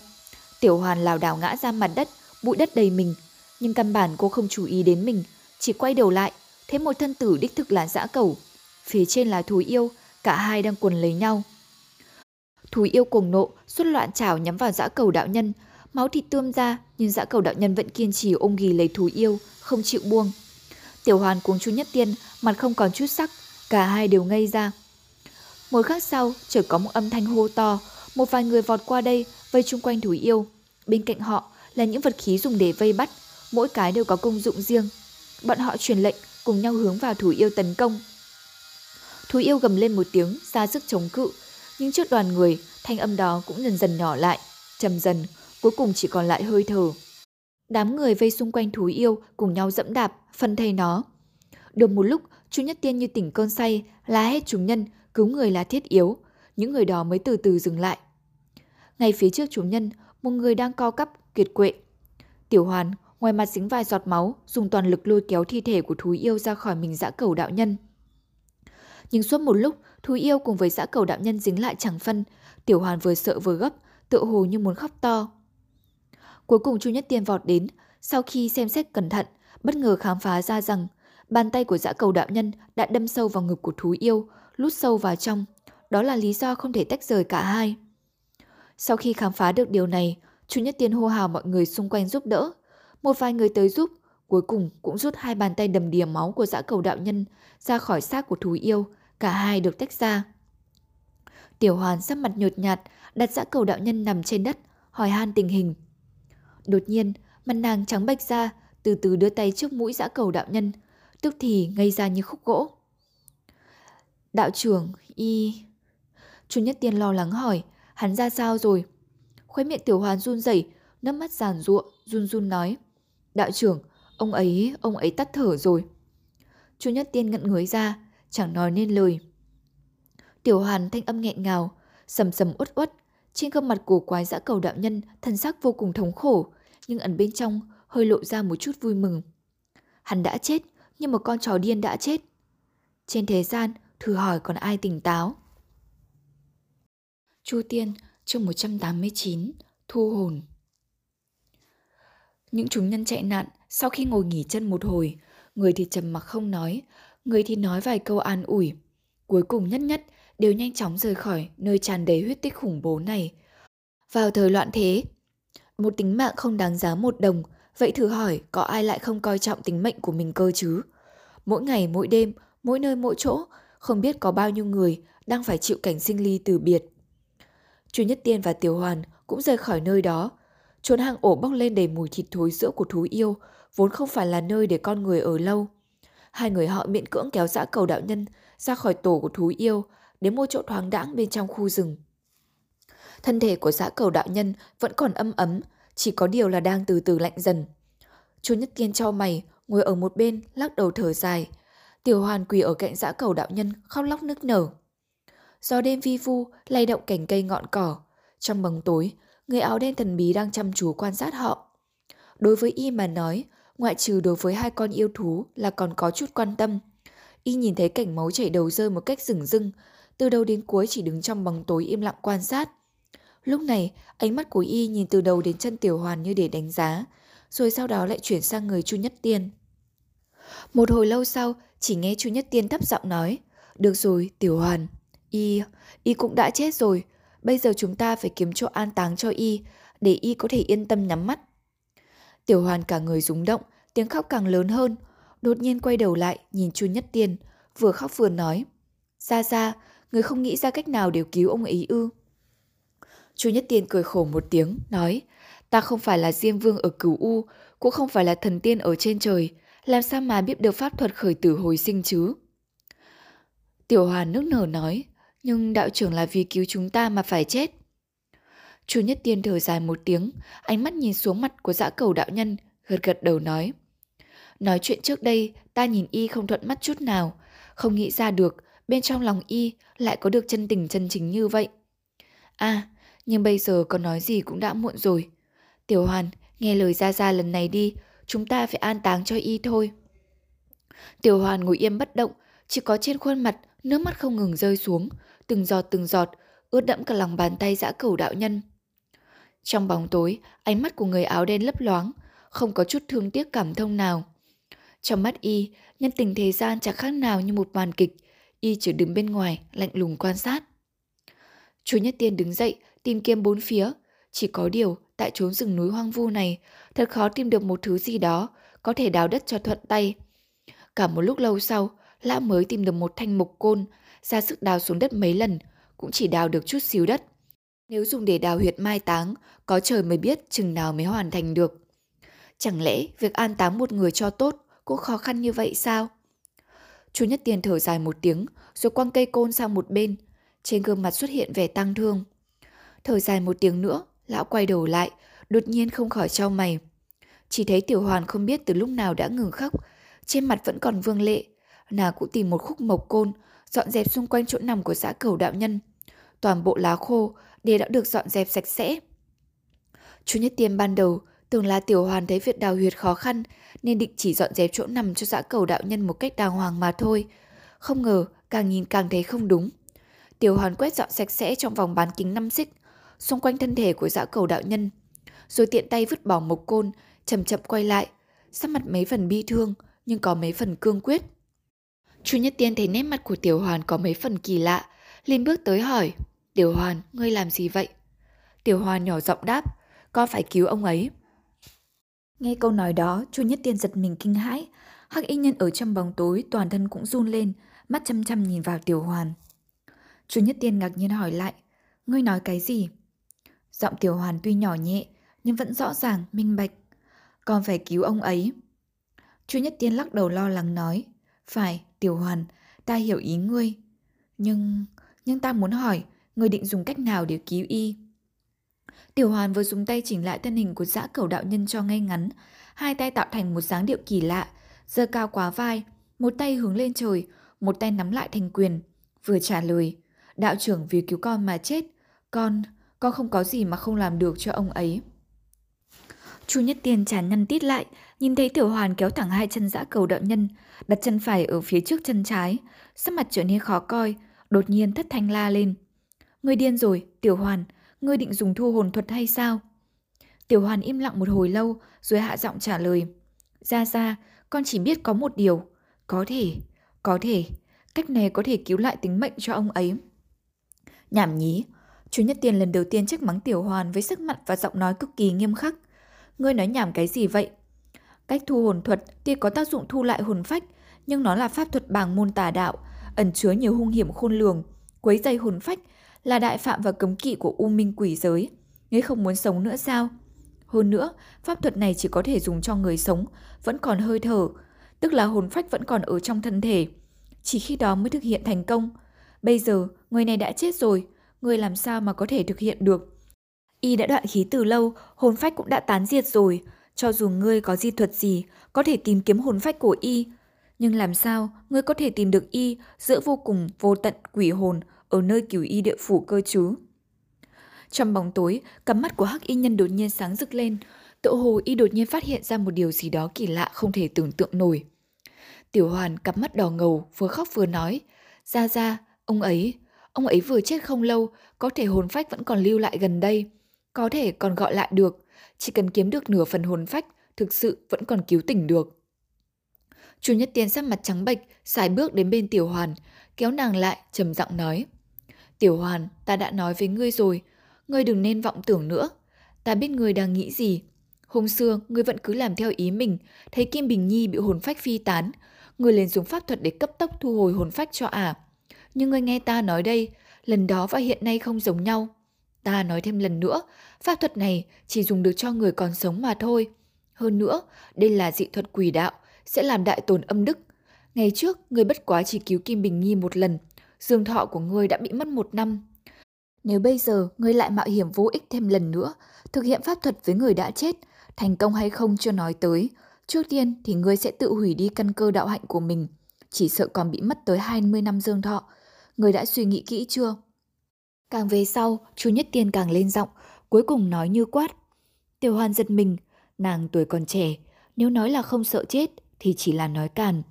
Chỉ thấy dã cầu đạo nhân nằm trên mặt đất, không biết hồn phách đang ở chốn nào, tưởng tượng đến những hậu quả khủng khiếp phải chịu đựng, bất giác hơi thở như ngưng lại. Tại đường trường, không khí cực kỳ căng thẳng. Một lúc sau, chủ nhất tiền nét mặt dịu lại, nhỏ giọng an ủi. Tiểu hoàn, mệnh do trời định, không ai có thể thay đổi được. Ông trời bắt dã cẩu hôm nay phải chết, chúng ta hãy an táng cho y đàng hoàng, vậy là đã hết sức mình rồi, có được không? Tiểu hoàn sắc mặt thay đổi liên tục, dường như đang cố gắng khống chế bản thân. Một lúc sau, đột nhiên ngẩng đầu lên nói, ra ra, số mệnh của ông ấy không phải do ông trời định đâu. Chủ Nhất Tiền nhìn sắc mặt của Tiểu Hoàn, trong lòng nặng trĩu, cười nhạt một tiếng, hỏi lại, cái gì? Tiểu Hoàn thở sâu một hơi, cương quyết nói, mệnh số của đạo trưởng là do chính ông ấy quyết định. Ông ấy không màng đến bản thân mình, xông ra cứu con. Do vậy mới bất hạnh mà chết đi. Nếu ông ấy lẳng lặng bỏ đi, bây giờ ông ấy đã an thân, vui sống ở một nơi nào đó rồi. Người thiếu nữ gương mặt tái xanh, tràn đầy chua xót, hạ giọng nói tiếp. Ông ấy đã chết vì con, nếu không có ông ấy, chúng ta đã chết từ sớm rồi, đâu còn ở đây mà bàn luận chuyện dương thọ gì nữa. Nàng nhìn về phía Chu Nhất Tiên, Chu Nhất Tiên không biết nghĩ gì, không dám nhìn vào mặt nàng nữa. Ra ra, con phải cứu ông ấy, pháp thuật này dù hung hiểm tới đâu cũng có là gì, khi so với những gì ông ấy đã phải đối diện để cứu chúng ta. Nàng nói một lời như chém đinh chặt sắt. Chu Nhất Tiên biết lòng nàng đã quyết, không thể lay chuyển được, chỉ biết ngửa mặt than trời. Người hắc y trong bóng tối, ánh mắt đột nhiên sáng rực, dán chặt vào người của Tiểu Hoàn. Bên trong khu rừng, bây giờ chính là lúc nửa đêm, âm khí đại thịnh. Trong ánh sáng mờ mờ, pháp thuật quỷ dị được từ từ triển khai. Giọt máu đầu tiên ở vết cắt trên cổ tay trắng như tuyết của Tiểu Hoàn, từ từ nhỏ xuống bên cạnh dã cầu đạo nhân. Ngay lập tức, Tiểu Hoàn đi quanh người dã cầu đạo nhân, dùng máu của chính mình nhỏ xung quanh thân thể của y. Những giọt máu nhỏ trên mặt đất từ từ hình thành một đồ án quái dị. Trong khu rừng già, trong lúc đồ án bằng máu tươi đang dần dần thành hình, bắt đầu có tiếng quỷ khóc truyền lại. Chu Nhất Tiên đứng một bên quan sát, khóe mắt giật giật. Hắc y nhân đứng trong bóng tối quan sát, đột nhiên trao mày. Cảnh tượng này, phảng phất y đã nhìn thấy một lần ở đâu rồi. Đại vu sư. Hắc y nhân không tự chủ được, cả người run lên. Việc bố trí huyết trận của Tiểu Hoàn bây giờ tương tự như lúc trước Đại Vu Sư bố trận cứu Bích Giao tại Hồ Kỳ Sơn. Sau khi Tiểu Hoàn đã đi xong một vòng, pháp trận thành hình, Hắc Y Nhân nhìn kỹ lại thì thấy pháp trận của Tiểu Hoàn so với Đại Vu Sư ngày đó có chút khác biệt. Không nói gì khác, chỉ quy mô pháp trận cũng đã nhỏ hơn nhiều, có thể do cả hai đều dùng máu làm phương tiện. Nhưng bây giờ Tiểu Hoàn tự cắt tay lấy máu, tự nhiên không thể giống Đại Vu Sư lúc trước dùng máu của người khác. Có thể cũng vì lý do này, pháp trận do Tiểu Hoàn bày ra, đường nét so với Đại Vu Sư ngày đó đơn giản hơn nhiều. Nhưng ngay cả như vậy, sau khi hoàn thành, Tiểu Hoàn đã mệt không đứng vững, sắc mặt trở nên trắng bệch. Chú Nhất Tiên không nói tiếng nào, dùng tay đỡ lấy Tiểu Hoàn. Tiểu Hoàn toàn thân hư nhược, quay đầu nhìn lão cười nhẹ, sau đó từ từ đi lại pháp trận, dừng lại trước mặt dã cầu đạo nhân khoảng ba xích, rồi ngồi xuống xếp bằng. Khu rừng giá âm u, đột nhiên một tiếng quỷ khiếu vang lên giữa không trung. Ngay lập tức, cả khu rừng vang lên tiếng gào rú liên tục. Âm khí bay lên cuộn thành vòng tròn trên mặt đất. Từng trận âm phong từ bốn phương tám hướng thổi tới. Cây cối xung quanh không ngừng lay động. Ở dưới bóng cây, tưởng như có vô số cặp mắt lạnh băng đang chăm chú quan sát. Tiểu Hoàn sắc mặt cung kính, từ từ nhắm mắt, hai cánh tay trắng muốt chắp lại trước ngực, miệng lầm rầm đọc thần chú bí chú. Một lát sau, nàng vươn một cánh tay trước ngực ra, nhẹ nhàng hạ xuống, đặt vào trung tâm của đồ án bằng máu tươi. Lúc này, đồ án bằng máu tươi xung quanh dã cầu đạo nhân đột nhiên phát sáng. toàn bộ máu tươi như sống lại, bắt đầu lưu chuyển bên trong đồ án. Cũng trong lúc đó, trên khuôn mặt tái nhợt của Tiểu Hoàn chợt có vài phần hắc khí quỷ dị. Âm phong càng lúc càng mạnh, bóng đen hắc ám bao trùm toàn bộ khu rừng, chỉ có pháp trận đang luân chuyển là chiếu sáng. Máu tươi lưu chuyển không ngừng, tưởng như là thức ăn cao lương mỹ vị, hấp dẫn lôi cuốn vô số u hồn. Thần sắc của Chu Nhất Tiên càng lúc càng lo lắng. Lão biết thu hồn kỹ thuật vô cùng nguy hiểm. Chỉ nghĩ đến chuyện một người bình thường đi xuống âm ti địa phủ để đoạt lại hồn phách là nguy hiểm biết chừng nào. Bất quá, tu hành của tiểu hoàn còn yếu, chỉ có thể thực hiện pháp thuật trong phạm vi của khu rừng. Phạm vi ảnh hưởng không lớn, tưởng chỉ thể kinh động đến minh giới hộ pháp có quỷ lực cao cường. Nhưng nếu nhất thời không chú ý kinh động đến họ, hậu quả sẽ không thể tưởng tượng được. Nhìn bây giờ mà nói, tựa hồ chẳng khác gì pháp trận ngày trước, tiểu hoàn không lộ ra cảm giác gì, chỉ thấy hắc khí bao phủ trên mặt nàng càng lúc càng nặng nề, thân hình bắt đầu run nhẹ. Phải biết rằng lần này thi hành pháp thuật không giống như lần năm xưa nàng cứu Kim Bình Nhi. Kim Bình Nhi lúc đó hồn phách chưa tan đi, có thể dựa vào đó để thu hồi tàn dư hồn phách đã thất lạc, dễ dàng hơn nhiều. Cũng như đại vu sư ngày đó ở Hồ Kỳ Sơn cứu Bích sao Tuy trận pháp lớn hơn bây giờ, nhưng thật ra đa phần dựa vào kỳ bảo, hợp hoan linh đã nhiếp lấy hồn phách của Bích sao Dựa vào di thuật đi khắp cửu ưu địa phủ, thu hồi tàn dư hồn phách còn lại. Nhưng cũng chính bởi vì vậy, đại vu sư vốn đã như đèn cạn dầu, lại thêm vì kinh động đến minh giới hộ pháp, bị minh giới quỷ lực tấn công trở lại, cuối cùng cũng vong mạng. Lúc này tiểu hoàn vốn dĩ đạo hạnh còn thô thiền, cùng lúc cố gắng sử dụng kỳ thuật quỷ dị, thâm sâu nhất của quỷ đạo, lại thiếu đi hồn phách quan trọng nhất, đành phải khó khăn tìm kiếm hồn phách của dã cầu giữa vô số du hồn trong khu rừng. Thật là vô cùng nguy hiểm, người thường không thể tưởng tượng ra được. Hai con thú yêu ở đây không biết đã hại chết bao nhiêu mạng người, không biết có bao nhiêu oan hồn đang lảng vảng quanh đây, không vãng sinh được. Nhân lúc tiểu hoàn bố trí trận thế, bất cứ hồn phách nào cũng có thể thâm nhập vào thân người sống. Làm sao mà bọn u hồn này lại không trở nên mừng rỡ điên cuồng kia chứ? Lúc này, phong vân biến sắc, vô số đạo hắc khí thoáng ẩn thoáng hiện, tranh nhau xông tới tiểu hoàn. Tiểu hoàn về mặt càng lúc càng thống khổ, sắc mặt dường như hoàn toàn bị hắc khí bao bọc. Nhìn dáng vẻ khổ sở như vậy, chỉ sợ tiểu hoàn không thể chịu đựng thêm được nữa, nhưng cũng không biết thiểu sao. Tiểu hoàn thủy chung không hề đầu hàng, bất kể bao nhiêu oan hồn quỷ khí đang điên cuồng xoay quanh mình, hoặc la hét gầm rú, hoặc khóc lóc van xin, hoặc hung hãn đe dọa, hàng hàng lớp lớp, vô số tình cảm, thống khổ tuyệt vọng của nhân thế, tất cả như đang đâm vào đầu óc của Tiểu Hoàn. Tiểu Hoàn không ngờ vẫn cắn răng chịu đựng, trong người vẫn duy trì một điểm linh lực, ra sức tìm kiếm trong biển oan hồn vô cùng vô tận. Nếu lần này thất bại, chỉ sợ sẽ không còn cơ hội thứ hai.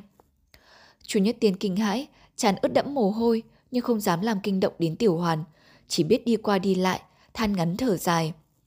Hắc y nhân bên trong bóng tối, mặc dù chung quanh quỷ khí dày đặc, y tự hồ như chẳng hề quan tâm. Tuy vậy, quỷ khí dường như là sợ hãi y, không dám đến gần. Lúc này, ánh mắt của hắc y nhân ngừng lại trên người Tiểu Hoàn, không dừng được phải gật gật đầu. Một lúc sau, lẩm bẩm khẽ nói một mình. Bằng cách nào mà một thiếu nữ trẻ tuổi lại có được năng khiếu bẩm sinh về quỷ đạo như vậy? Trong tình huống này, không ngờ vẫn còn chịu đựng được. Nếu có minh sư về quỷ đạo chỉ điểm, thì thành tựu quả à. Nói đến đây, thanh âm bỗng xuất hiện vài phần do dự. Lúc này, trên gương mặt tiểu hoàn tràn đầy hắc khí, đột nhiên xuất hiện một phần vui mừng. Hữu thủ đang nhũng trong vũng máu bên trong pháp trận đột nhiên dơ lên, rồi nhanh chóng hạ xuống, nắm chặt lấy hữu thủ của dã cầu đạo nhân. Sau đó, nàng lại giơ tả thủ, từ vũng máu lên như trước. Nhưng ngày lúc vừa đưa lên cao, đột nhiên quỷ hồn khắp nơi cùng lúc rú to lên, dường như không thể khống chế được sự cuồng nộ trong lòng. Quỷ khí dày đặc như thiết, trong giây phút biến thành một cái lồng to, chụp lấy thân hình tiểu hoàn. Bên ngoài pháp trận, trong vòng ba trượng, cây cối toàn bộ bị héo úa, dường như không chịu nổi vô số lệ khí hung ác.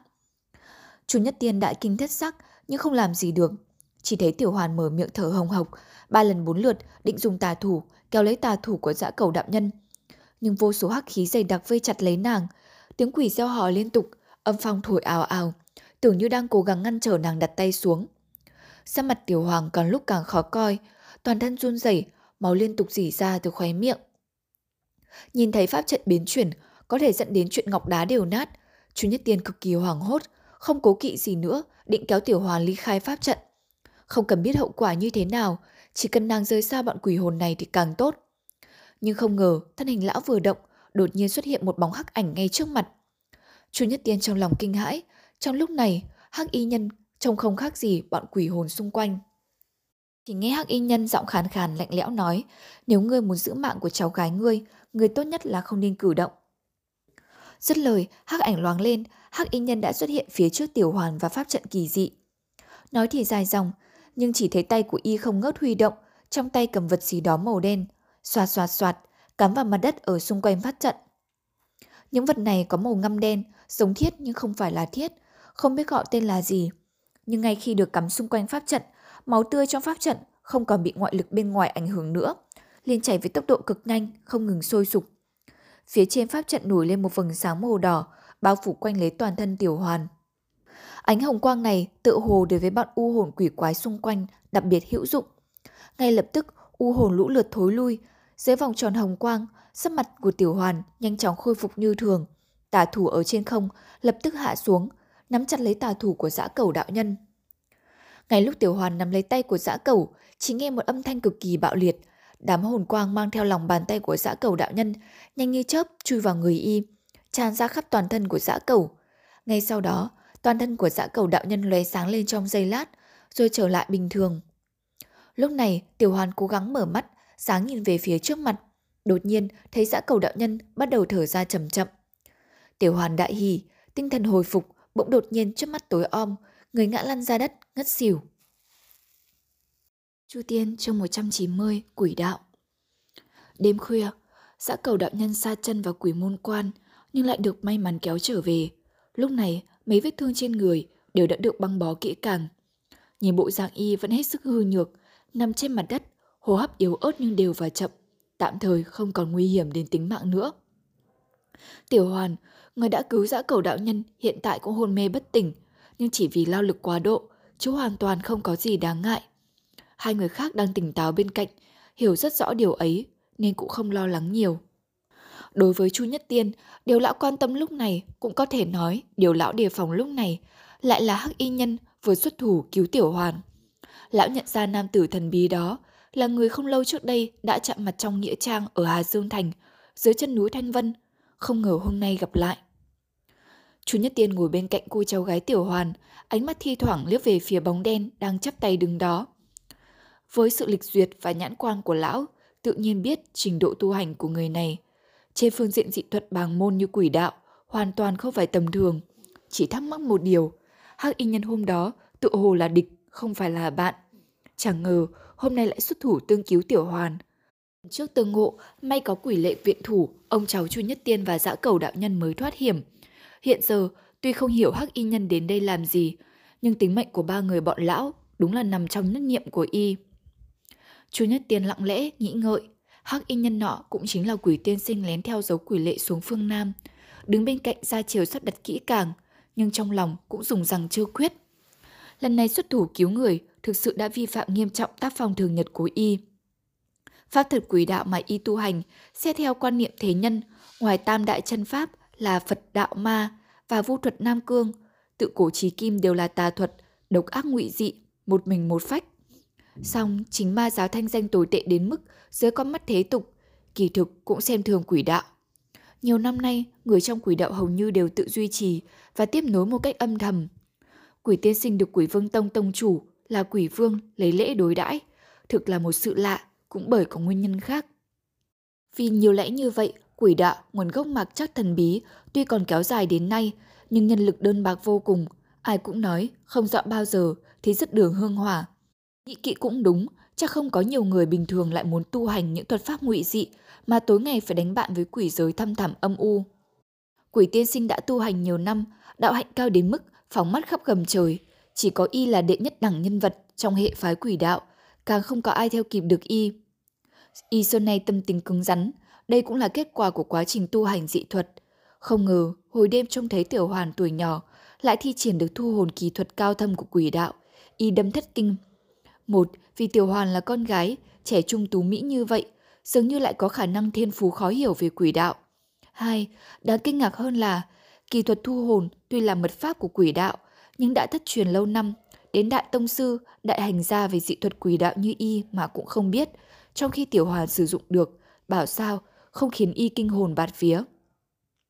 Quá trình tiểu hoàn vẫn sức làm phép, tuy quỷ tiên sinh không hiểu thu hồn quỷ thật, nhưng nhờ trình độ tu hành của quỷ đạo cao thâm, y vừa liếc mắt là nhận ra tiểu hoàn, mặc dù thiên phú dị bẩm, nhưng căn cơ rốt cuộc còn nông cạn. Quả nhiên chẳng bao lâu, tiểu hoàn dẫu vượt ra ngoài ý liệu của y mà túm được hồn phách của dã cầu đạo nhân, dựa vu vàn ô linh, nhưng đã kích động cơn giận của vô số oan hồn lệ khí, bị quỷ khí hút ngược trở lại, gần như sắp mất mạng. Lúc ấy, quỷ tiên sinh không sao tọa thị, bỏ mặc cho được, cuối cùng vẫn xuất thủ tương cứu. Y không biết thu hồn kỳ thuật, nhưng thừa sức đối phó với những u linh bình thường này. Với xuất thủ là lập tức thúc đẩy trận pháp bảo vệ tiểu hoàn, đồng thời giúp thu hồn kỳ thuật của tiểu hoàn đại công cáo thành. Việc xong rồi, y thấy lòng nảy lên đôi chút do dự, không biết tiếp tục thế nào mới phải. Bầu không khí bỗng trở nên gượng gạo, kéo dài rất lâu, mãi cho đến khi tiểu hoàn nhúc nhích, hồi tỉnh lại, miệng khe khẽ gọi, ra ra, và mở bừng hai mắt. Chú Nhất Tiên mừng rơn, lật đật đỡ tiểu hoàn dậy, nét mặt nàng mỏi mệt, thân thể yếu ớt, nhưng hoàn toàn không có gì đáng ngại. Định thần rồi, nàng lập tức ngoảnh đầu nhìn dã cầu đạo nhân, thấy y nằm trên mặt đất, thương thế tuy nặng nhưng hơi thở bình ổn, hiển nhiên đã sống trở lại. Tiểu hoàn lúc đó mới lộ nét cười. Ánh mắt nàng thu về, rồi chớ phát hiện ra ngoài chu nhất tiên, còn có thêm một người áo đen. Nàng bất giác giật mình. Liền đó, nàng cũng nhận ra người này nhang nhắc hắc y thần bí ở Hà Dương Thành dạo nọ. Bất giác thân hình co rúm lại, kinh hãi. Ra ra, y, y sao lại cũng ở đây? Chu Nhất Tiên dìu Tiểu Hoàn đứng dậy, khẽ khàng nói. Ta không biết y sao đột nhiên đến đây. Có điều vừa rồi, lúc cháu làm phép đến chỗ khẩn yếu, chính y đã xuất thủ tương trợ, giúp cháu và dã cẩu chuyển nguy thành an đó. Tiểu Hoàn nghe Chu Nhất Tiên nói vậy, đức thời nhớ lại, khi nàng thi triển pháp thuật đến lúc sau cuối. Do tu hành chưa đủ nên bị u hồn hút ngược, sắp bị rơi xuống nơi u quỷ hút hồn, thì uy lực của trận pháp đột nhiên dồi dào, đánh đuổi tất cả những u hồn bên cạnh đi. Đại pháp thành công như vậy chắc là nhờ sự tương trợ của hắc y nhân thần bí này. Nghĩ đến đây, Tiểu Hoàn quay sang quỷ tiên sinh từ tốn gật đầu, đa tạ tiền bối. Quỷ tiên sinh tự hồ không màng đến lời cảm tạ của nàng, đột nhiên lạnh lẽo hỏi vặn. Tiểu cô nương, ta có vài chuyện muốn hỏi cô, mong cô trung thực trả lời. Tiểu Hoàn sững sờ, đồng thời cảm thấy cánh tay Chu Nhất Tiên đang đỡ mình bỗng giật giật, lưỡng lự giây lát cũng gật đầu. Tiền bối có chuyện gì, xin cứ hỏi. Quỷ tiên sinh gật đầu, bí thuật quỷ đạo xưa nay giữ kín, không truyền rộng ra ngoài. Cô đã tu tập ở đâu những thuật pháp đó? Tiểu hoàn đờ người, quỷ đạo, quỷ đạo cái gì? Chu Nhất Tiên đằng sau len lén thở dài, quỷ tiên sinh phía trước lại tỏ vẻ kinh ngạc, nhưng thấy vẻ mặt tiểu hoàn ra chiều ngơ ngác, không mảy may ngụy trá. Tựa hồ thật tình không biết đây là thuật pháp quỷ đạo. Trầm mặc giây lát, quỷ tiên sinh nói. Phép tiêu hồn mà cô vừa thi triển, kỳ thực là một diệu pháp kỳ thuật vô cùng tinh thâm trong quỷ đạo. Cô không biết sao? Tiểu hoàn sửng sốt lắc đầu. Tôi, tôi không biết. Quỷ tiên sinh lập tức lục vấn. Vậy cô tu tập thu hồn thuật từ ai? Tiểu hoàn lắc đầu. Không ai dạy tôi cả. Quỷ tiên sinh giữ người, lại nghe tiểu hoàn tiếp. Là do lúc nhỏ tôi nghịch ngợm, quậy phá lung tung trong nhà cũ của Gia Gia, tình cờ thụt chân vào một cái giếng cạn, liền phát hiện ra trong thành giếng có ghi chép về những thuật pháp này. Tôi khi đó còn nhỏ tuổi, bèn học lăng nhăng, mấy năm nay chỉ dùng đến mỗi một lần. Sao vậy, tiền bố có hứng thú với thuật pháp này ư? Quỷ tiên sinh im lìm không nói, rất lâu sau y thở dài, trong tiếng thở dài nhiễm phần thê lương lại pha vị buồn tẻ. Tiểu Hoàn và Chu Nhất Tiên nhìn nhau, đều không biết vì sao hắc y nhân bỗng đổi ra trầm lặng thế. Hồi lâu, chợt nghe thấy tiếng y khò khè hỏi. Tiểu cô nương, cô tên gì? chú Nhất Tiên cau mày, Tiểu Hoàn đã đáp mất rồi. Tôi tên Tiểu Hoàn. Quỷ tiên sinh gật đầu. Ta có vài lời muốn nói với riêng cô. Cô có thể tới gần đây hay không? chú Nhất Tiên rúm mày, dĩ nhiên không muốn Tiểu Hoàn tiếp cận cái kẻ mình đầy quỷ khí nọ. Nhưng Tiểu Hoàn không cân nhắc nhiều đến thế, lại nghĩ người này vừa mới cứu mạng mình, bèn gật đầu, được ạ. Đoạn cũng không màng bận tâm thái độ ngấm ngầm ngăn cản của Chu Nhất Tiên, nàng bước qua. Quỷ tiên sinh nhìn Tiểu Hoàn, đi đến trước mặt, chậm rãi gật đầu, tỏ ý tán thưởng người con gái trẻ trung ấy. Đợi nàng tới gần, y mới thong thả tựa hồ lúc cất tiếng vẫn đang cân nhắc việc gì. Hạ giọng hỏi, cô có muốn tu hành thuật pháp quỷ đạo này không? Tiểu Hoàn sửng sốt, nhất thời nhìn lặng, nhưng thấy sau tấm sa đen, đôi mắt quỷ tiên sinh rực sáng, hiển nhiên không hề có ý đùa cợt, bất giác đâm ra đắn đo. Quỷ tiên sinh là người từng trải, chăm chú quan sát những nét biến đổi trên gương mặt của Tiểu Hoàn. Y cũng đoán được đến 8-9 phần tâm tư của Tiểu Hoàn. Lập tức cũng không ép buộc nữa, chỉ hỏi. Vừa rồi lúc cô làm phép, đối mặt với vô số u hồn, trong lòng cô có cảm giác gì? Tiểu Hoàn đỏ mặt, lập tức lại trắng nhợt, khẽ khẽ đáp. Tôi, tôi thấy hơi sợ. Quỷ tiên sinh lãnh đạm, đó cũng không phải là chuyện gì mất mặt. Thế nhân vô chi cứ hay sợ quỷ quái yêu tinh, nhưng không biết rằng hồn phách chỉ là một dạng sau khi chết và trước khi vãn sinh mà thôi. Điều họ sợ đúng là con ma trong tâm mình. Y trò và tiểu hoàn, nói ngay như cô, vừa rồi lúc thi pháp, cô trong lòng sợ hãi, tuy vẫn có thể làm phép tiếp, nhưng trước mặt xuất hiện vô số ảo ảnh, muôn vạn hình dạng hung nanh bạo ác, đúng không? Tiểu hoàn gật đầu lia lịa, đúng. Quỷ tiên sinh hừ khẽ, kỳ thực, cái gọi là quỷ đạo lại có điểm cốt yếu là khống chế ma quỷ trong chính lòng mình. Nếu cô an nhiên, tất cả oan hồn yêu tinh không thể động đến tâm trí cô. Mà cô nghĩ kỹ xem, những u hồn đó sở dĩ phát nộ hút ngược, nhìn thì rất hung bạo, nhưng cô không biết, chính chúng cũng như bao nhiêu người khác trên thế gian, một khi nhận thấy cơ hội để sống, để trở lại dương thế, làm sao có thể không phát cuồng lên. Y chắp tay cười lạnh, người trên thế gian này chỉ biết quỷ vật là hung tợn, mà không biết chính mình cũng như thế, hỏi có đáng cười không? Tiểu Hoàn nét mặt ra chiều suy tư, chậm chậm gật đầu. Quỷ tiên sinh nói tiếp, ta rất hiểu tâm tư của cô, cô ghét bỏ cái tên quỷ đạo. Nhưng vừa rồi, cô đã dùng thuật của nó để cứu dã cầu, cho thấy quỷ đạo tuyệt không phải là không có chỗ đúng. Ta hôm nay thấy cô có dị bẩm trăm năm khó gặp về quỷ đạo. Thực không nỡ bỏ qua, vì vậy nảy ý muốn dạy cô. Nói tới đây y cười nhạt, còn tương lai khi cô phát hiện ra hành vi của ta tà ác nhiều hơn thiện, muốn giết ta cũng không hề gì. Người trong quỷ đạo ta không xem trọng lắm những thí lễ giáo tầm thường ấy. Tiểu hoàn giật thót, lùi bật lại. Quỷ tiên sinh trầm ngâm giây lát, ánh mắt dõi lên mắt tiểu hoàn, thấy khuôn mặt nàng ngổn ngang do dự, dung nhan thanh lệ thi thoảng đăm chiêu. Quỷ tiên sinh cũng không nhiều lời, thò tay rút từ trong bọc ra một cuốn sách dày bằng nửa ngón tay. Bìa da đen, không tựa đề quẳng cho tiểu hoàn. Tiểu hoàn vô thức tiếp lấy, ngạc nhiên nhìn y. Quỷ tiên sinh hậu hững nói, các ghi chép trong này là những điều lĩnh ngộ của ta sau nửa đời tu hành quỷ đạo. Trong đó phần nhiều là những môn pháp luyện khí ta tự tin thiên hạ không ai sánh kịp. Cô học cũng được, không học cũng được, đều tùy thuộc ở cô.